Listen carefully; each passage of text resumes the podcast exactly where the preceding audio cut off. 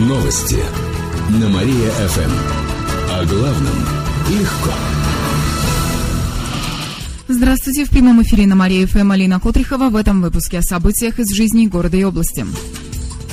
Недействующие скотомогильники хотят ликвидировать. В областном управлении ветеринарии сообщили, что определят оптимальное количество скотомогильников по региону.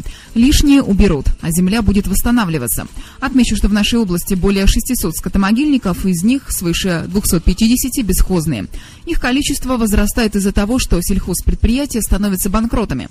Органы местного самоуправления должны следить за скотомогильниками, однако часто они находятся на территории, которая не является собственностью местных управ. Отмечу, что до конца года планируют оборудовать около 30 скотомогильников на сумму более 8 миллионов рублей. В эти средства входит установка забора, предупреждающих знаков и другого оборудования. В области стали выпускать меньше металла и продуктов. В Кировстате сообщает, что за 10 месяцев наш регион не достиг прошлогодних показателей в ряде сфер. Так, выпуск древесины, печатной продукции, обуви и продуктов питания сократился. Наиболее существенный спад наблюдается в производстве металлических изделий. Кировская область вошла в число 5 регионов Приволжья, где не достигнут уровень промпроизводства прошлого года. Зато мы стали выпускать больше транспорта, одежды, тканей и электронного оборудования.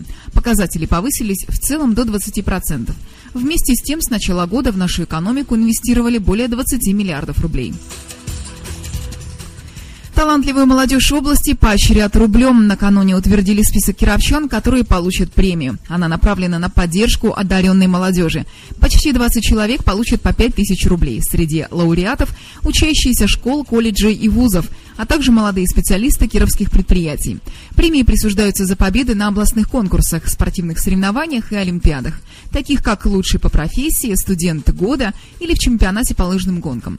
Награждение лауреатов дипломами и выплата премии состоятся в декабре.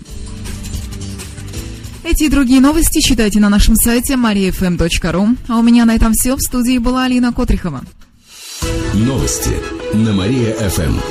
Телефон службы новостей Мария ФМ 77 102 и 9.